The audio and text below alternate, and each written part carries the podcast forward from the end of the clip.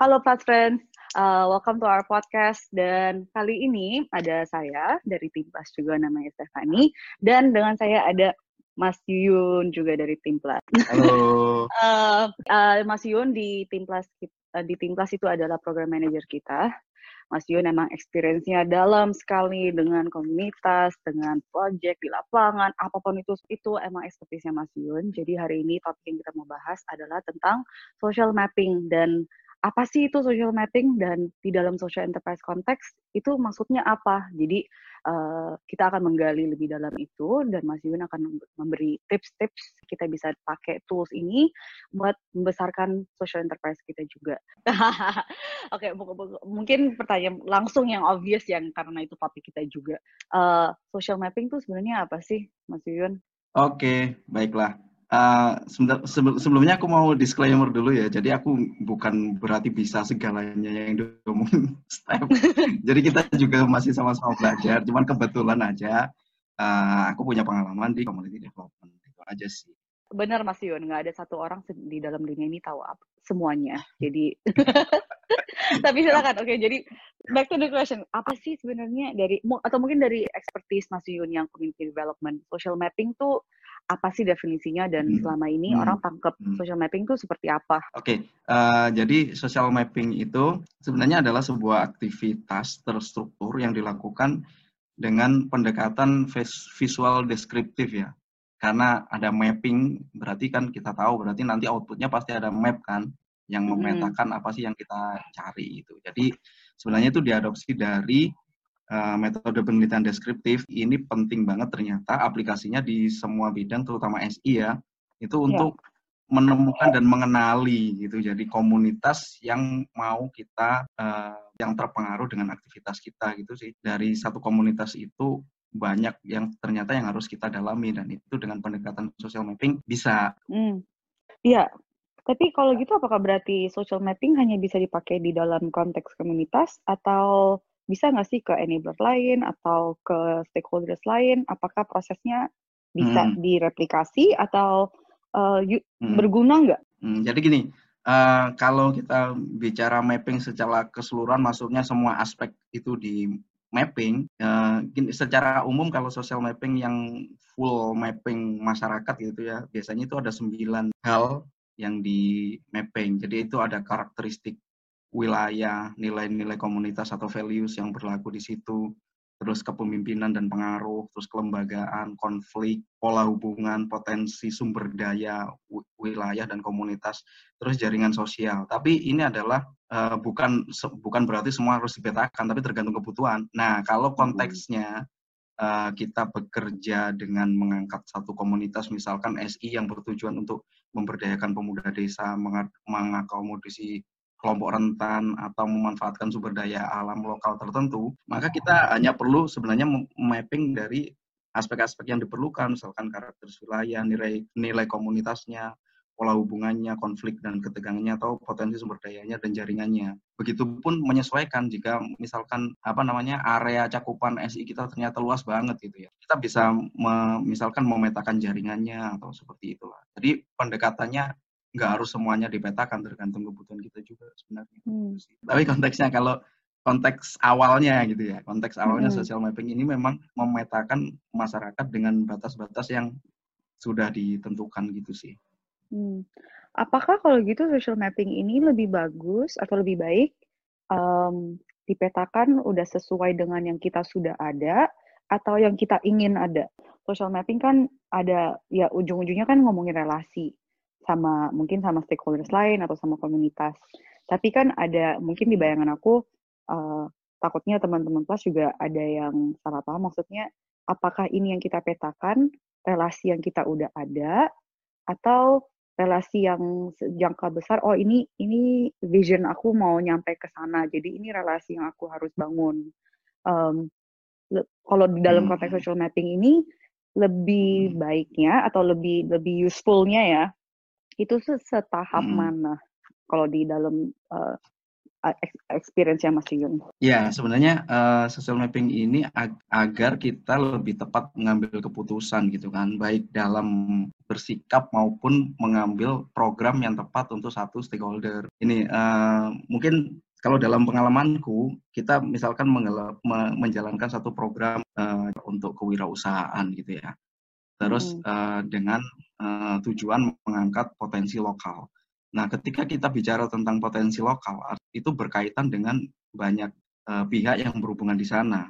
Bagaimana potensi lokal yang ada, kemudian bagaimana sih pemanfaatan uh, wilayah selama ini, terus bagaimana apa pola hubungan yang ada di sana, terus bagaimana sih jaringan sosial yang ada dan konflik-konflik kepentingan dan key personnya apa ya tokoh-tokohnya yang berpengaruh di situ.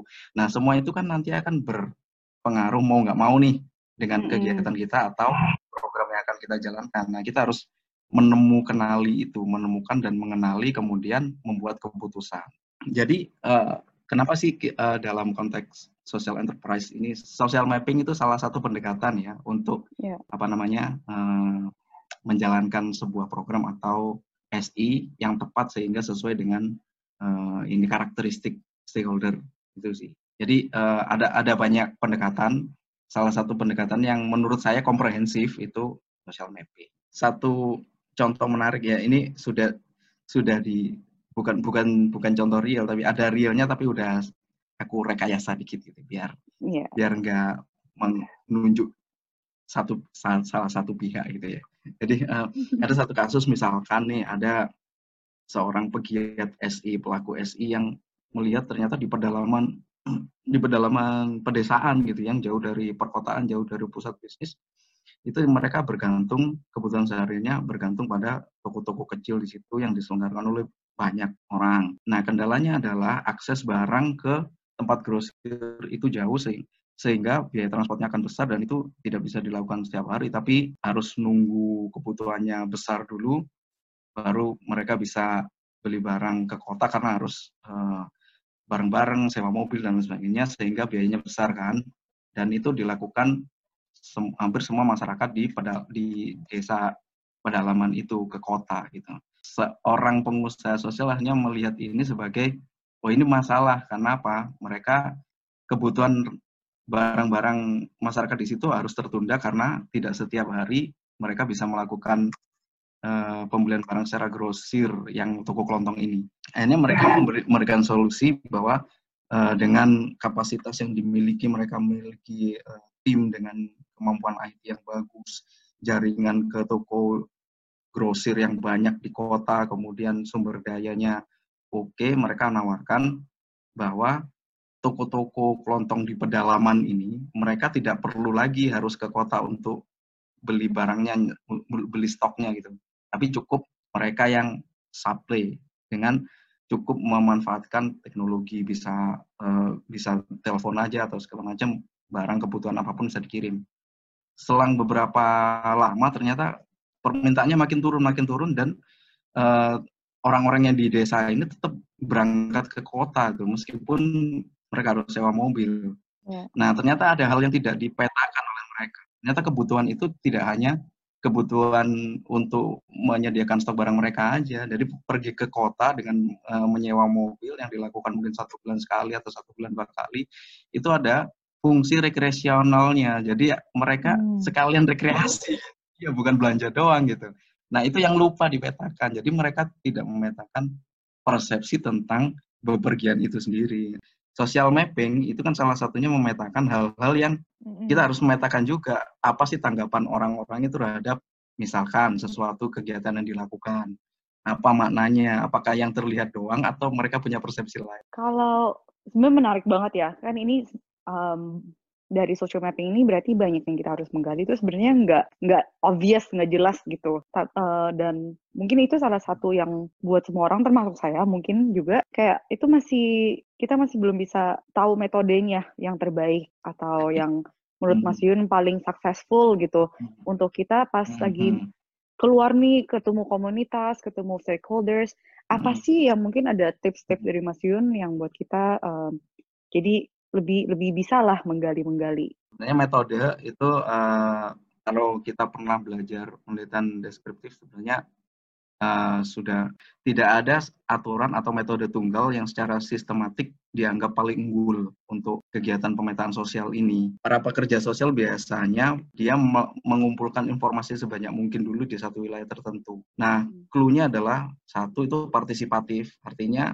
stakeholder yang mau dipetakan, wilayah masyarakat yang mau dipetakan itu kita sudah uh, memetakan key person key personnya untuk kita bisa masuk terus fokus fokus pada wilayah tertentu. Misalkan kalau kasus tadi di pedalaman desa tertentu yang itu dengan karakteristik yang mirip. Jadi jangan membandingkan dengan uh, yang lain dan asumsi itu dibawa hmm. dibawa ke situ. Jadi fokus pada kalau di pedesaan ya pedesaan mana spesifik. Terus kedua, eh ketiga, sorry, mempunyai data sekunder dulu informasi yang dia dapat dari uh, sumber lain yang representatif lah, yang itu menggambarkan karakter masyarakat, karakter wilayah atau uh, yang lain gitu. Jadi intinya uh, apa namanya kita punya data awal dulu uh, yeah. biar bisa masuk. Kalau dengar cerita Mas Yun dan contoh-contohnya Mas Yun tuh banyak, oh bukan banyak malah yang saya dengar lebih ke kualitatif punya data yang di collect ya. Um, di hmm. dalam situasi social mapping ini, apakah kuantitatif tuh diperlukan nggak sih? Atau kalau iya, di mana? Dan kalau enggak, kenapa? Ya, um, memang ini lebih ke kualitatif ya, karena tidak menggeneralisasi ini di daerah lain gitu. Kuantitatif hanya menjadi apa ya? Bukan jadi bukan level tapi dia varian aja gitu dari hmm. data kuantitatif. Karena kalau kalau kalau kita ngomong misalkan tadi anggap apa tanggap anggapan tentang apa sih uh, beli barang di grosir di kota itu maknanya apa sih? Itu kan nggak bisa iya. sesuatu yang nggak bisa dikuantifikasi. Berarti kalau Mas Yun bisa menjelaskan mungkin dengan contoh yang kita udah pakai juga ya toko kelontong ini, uh, yang perlu kita terlibatkan untuk diskusi atau untuk analisa social mapping tuh ada siapa aja sih? Kayak kan ada kita dan mungkin ada nggak sih local hmm. partner yang mungkin perlu juga di sana atau siapa hmm. sih sebenarnya yang jadi lebih op optimal gitu diskusi ini tentang social mapping dan analisanya? Ya makanya uh, kan kalau teman-teman SI sudah mau mendirikan sebuah bisnis kan sebenarnya dia sudah punya bisnis kanvasnya nih. Nah di situ ada partnership ya kan. Itu kan kita sudah merefer pada eh, pihak-pihak uh, tertentu. Makanya ke, uh, tadi itu tipsnya kenapa sih kita harus uh, mendapatkan informasi awal dulu agar agar bisa tepat masuknya. Kita sudah mendapat informasi awal sebelumnya siapa sih orang-orang yang bisa uh, menjadi yang nanti pasti berhubungan dengan kita. Kalau misalkan kita bicara tentang desa, sorry aku kebanyakan di desa soalnya. Iya nggak apa-apa itu itu contohnya jadi sing gitu. Jadi kita ada full picture. Nanti di terakhir-terakhir Mas Yun ceritalah ini proyeknya bagaimana. silakan, silakan. Kalau kita bicara tentang desa, kita kan nggak bisa nih masuk misalkan melalui toko yang formal aja kan nggak bisa. Karena apa? Karena pengaruh kekuasaan formal, informal di desa itu sering kali sama-sama kuat gitu kan. Mm -hmm. Nah, makanya kita ketika masuk ke desa, dekati kelompok-kelompok itu. Atau kita sudah punya gambaran nih, stakeholder saya nih kelompok orang-orang yang punya usaha uh, toko kelontong nih di desa ini. Ya udah uh, masuk ke situ. Siapa yang berjaring dengan dia? Uh, berarti orang-orang yang punya apa transportasi, usaha transportasi oke, masuk. Siapa lagi yang berjejaring dengan dia lagi itu kita masukin. Jadi kita pegang satu dua key person dulu untuk masuk ke yang lebih luas. Tapi di awal kan kita sudah menentukan nih, kalau kita punya bisnis, di partnership-nya nanti ke mana dan siapa yang akan memengaruhi. Nah itu sih. Mas Yun, that tips kayak, jadi kalau buat saya sendiri ya ini ya, saya itu kalau mungkin mau lihat komunitas atau sasaran tuh gampang, tapi buat approach mereka tuh aku takut gitu. atau deg-degan. Uh, kalau dari experience lagi ya Mas Yun, itu ada nggak sih hmm. best practice buat kita kan mungkin ini kalau di contoh saya kan saya sebagai orang luar ya, bukan orang di dalam komunitasnya. Mm. Tapi kalau saya mm. dari orang luar, ada nggak sih best practice buat saya jadi bisa bisa diterima gitu sama komunitas yang yang aku mau target buat buat menggali informasi dari mereka gitu? Uh, sebenarnya lihat kecenderungan aktivitas yang paling uh, rame di situ. Misalkan kalau aku biasanya masuk ke desa itu satu komunitas, aku cari gimana sih tempat nongkrongnya orang-orang tuh di mana biasanya. Itu biasanya pusat informasinya berputar di situ bisa macam-macam kita makan kalau kita masuk komunitas berarti kan kita tahu dulu nih pusat-pusat kegiatannya di mana dan mana yang kita masukin nggak uh, bisa satu kali kunjungan, satu dua kali kunjungan karena approach-nya beberapa orang pasti personal dan belum tentu yang punya jabatan formal tinggi dia pengaruhnya tinggi juga. Kadang-kadang Pak RT, Pak RW lebih berpengaruh daripada desa itu juga sering terjadi. Tapi yang menarik Mas Yun, ini tolong ditambahin juga ya. Menurut saya social enterprise itu interestingnya karena kan ini yang kita selama selama ini setengah jam ini yang kita bahas kan lebih ke beneficiaries ya kayak komunitas. Tapi kalau hmm. dari social enterprise banyak banget nih kayak bukan hanya beneficiaries yang kita harus pikirkan, ada juga dari sisi uh, customer, ada juga dari sisi hmm. stakeholders yang lain atau hmm. supplier.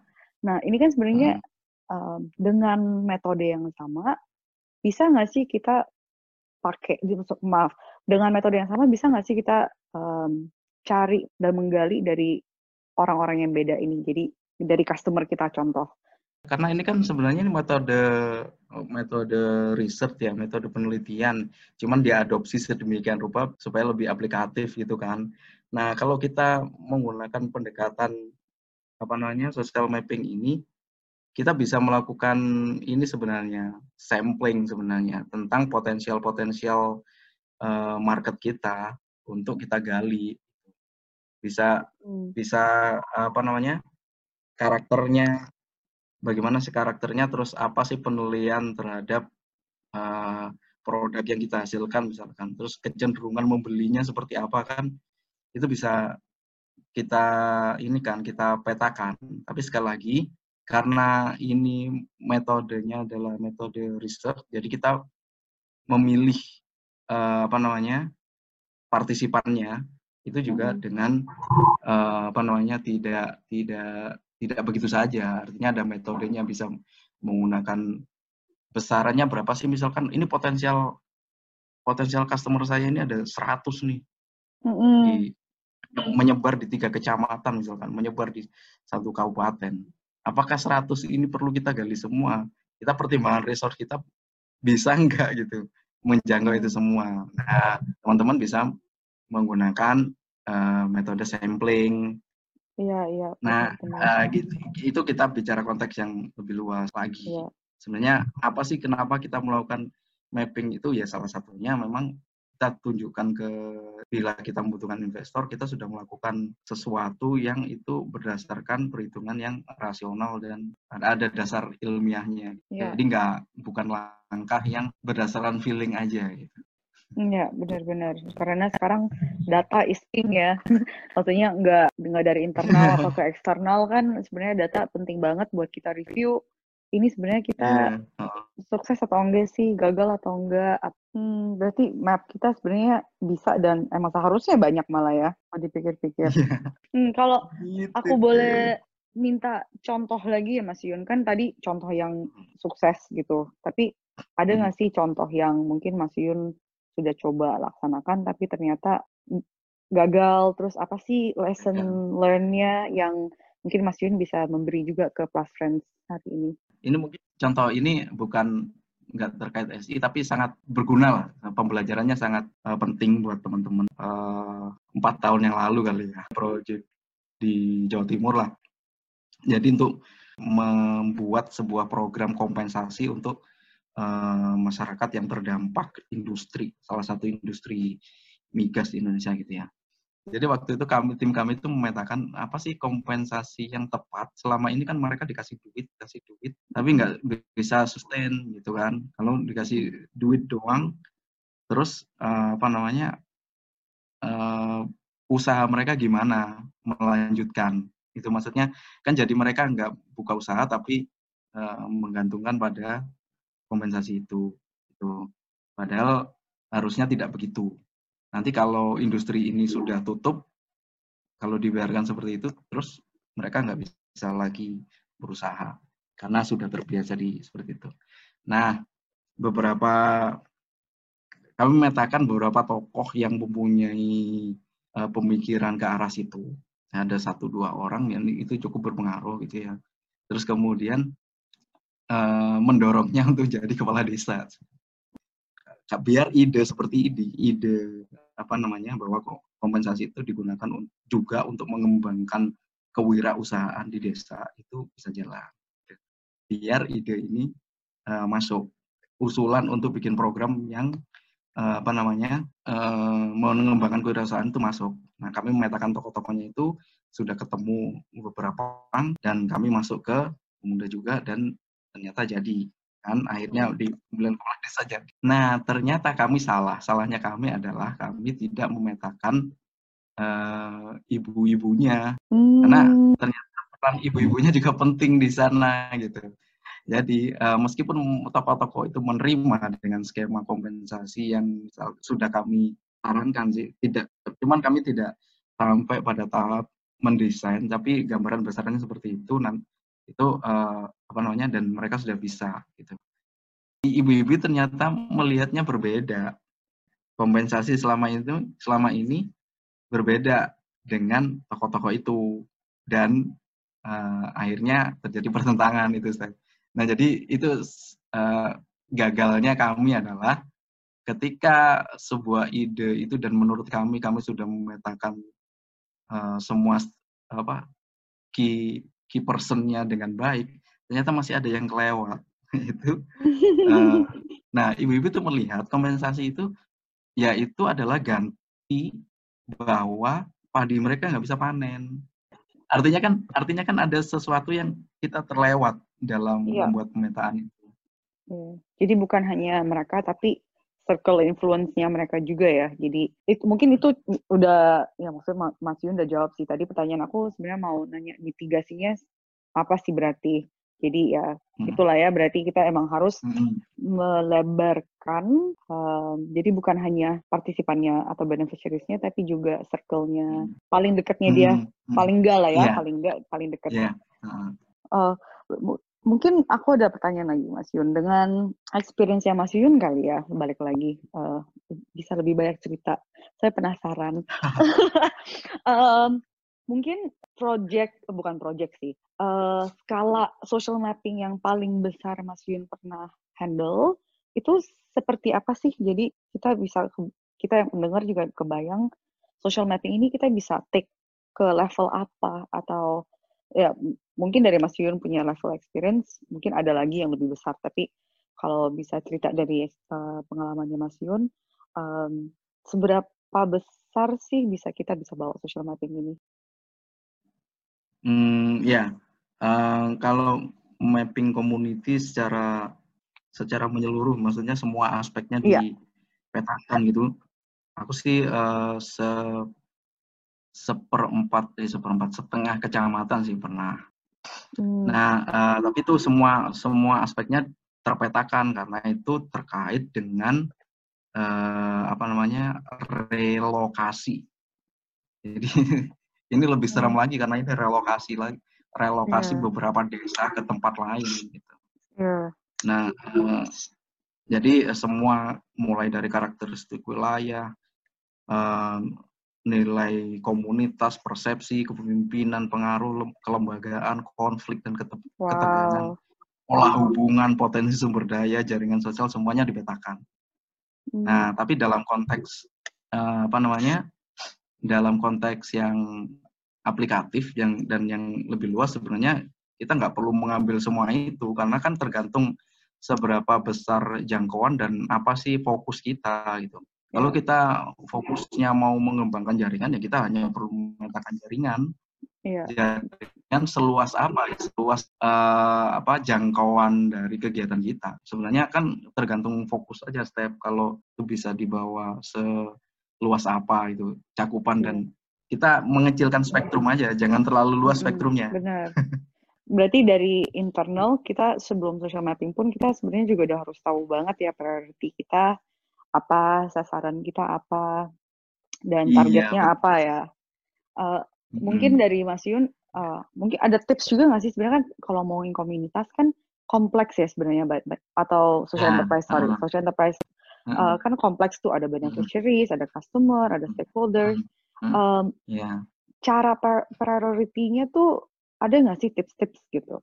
Nah, seperti yang yang apa namanya uh, waktu program kita di di Lombok ya, ada satu tuh uh, apa namanya uh, dampingan kita yang apa namanya komunitas pembuat gula aren tuh gula. Nah, satu peng, ini uh, dampingan kita ini penggerak apa mau mengangkat komunitas pengrajin gula semut ini menjadi produk yang lebih bernilai gitu.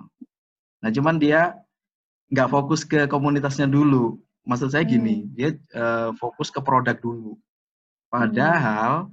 di komunitasnya ini ada yang perlu diselesaikan, yaitu pembagian uh, apa namanya uh, pembagian tugasnya dan kejelasan tentang peran mereka dan apa yang mereka butuhkan itu belum digali, belum terpetakan dengan baik akhirnya konflik karena komunitasnya merasa diakalin gitu produknya diambil dijual tanpa mereka tahu. Nah apa sih yang yang kelewatan di sini? Kenapa komunitasnya sampai merasa seperti itu ya? Karena dari awal kurang partisipatif. Nah social mapping tadi kuncinya kan partisipatif. Apa yang komunitas ini harapkan apa yang komunitas ini kerjakan kita harus mengenalinya dari sisi mereka bukan dari sisi kita. Nah ketika komunitasnya bermasalah ya sudah akhirnya kan bisnisnya bermasalah juga. Orang jadi suplainya kan dihentikan karena mereka uh, yang memproduksi itu. Kalau misalkan usaha sosial itu tujuannya adalah untuk mengangkat komunitas selesaikan dulu apa namanya pemahaman terhadap komunitasnya. Siapa yang berperan di situ pembagian perannya di mana konfliknya seperti apa yang berpotensi muncul terus apa persepsi mereka tentang yang mau kita bangun ya itu uh, harus uh, clear dulu. Mungkin ada closing statement dari Mas Yun untuk teman-teman plus. Tolong silakan Mas Yun. ya sih ya intinya uh, pendekatan apa pun yang kita lakukan usahakan itu tepat memahami stakeholder kita dan social mapping salah satu pendekatan untuk itu. Oke, itu deh. Kalau aku boleh simpulkan uh, dengan cepat dengan untuk teman-teman plus juga yang lagi mendengarkan um, social mapping ini Uh, jadi sebenarnya tuh tools atau metode yang uh, emang mungkin kompleks, tapi menurut kita dari Plus juga kita percaya bahwa ini akan dengan menggali yang benar, uh, social mapping ini akan menimbulkan atau mengangkatkan kebutuhan, masalah, dan jaringan yang dari komunitas kalian mau bantu kah, atau customer, atau stakeholders, dan ini sebenarnya menurut hmm. saya juga ini tools yang penting banget buat uh, social enterprise buat social enterprise semu kalian semua biar tahu sebenarnya solusi apa sih atau masalah apa sih yang kalian bawa um, dan produk apa, service apa, uh, customer siapa dan jadi kalian juga ada informasi buat pivot atau buat berubah bisnis model atau buat uh, survive juga. Dan ini emang bukan sekedar business plan tapi justru informasi yang dari social mapping akan memberi bisnis plan itu jadi lebih lebih tangible kali ya, lebih holistik. Yeah. Jadi customer segmentnya juga benar, uh, value proposition value propositionnya juga lebih tepat. Jadi uh, mungkin ini kenapa kita mau membawakan topik ini juga karena menurut kita di atas bisnis social uh, social business model canvas social mapping itu akan membantu banget untuk membuat itu lebih akurat lagi uh, untuk semua yang lagi mendengarkan stay healthy, stay happy juga, jangan stres uh, dan balik lagi kita akan ada lebih banyak podcast dan uh, please tune in dan terima kasih lagi Mas Yun. Sampai jumpa.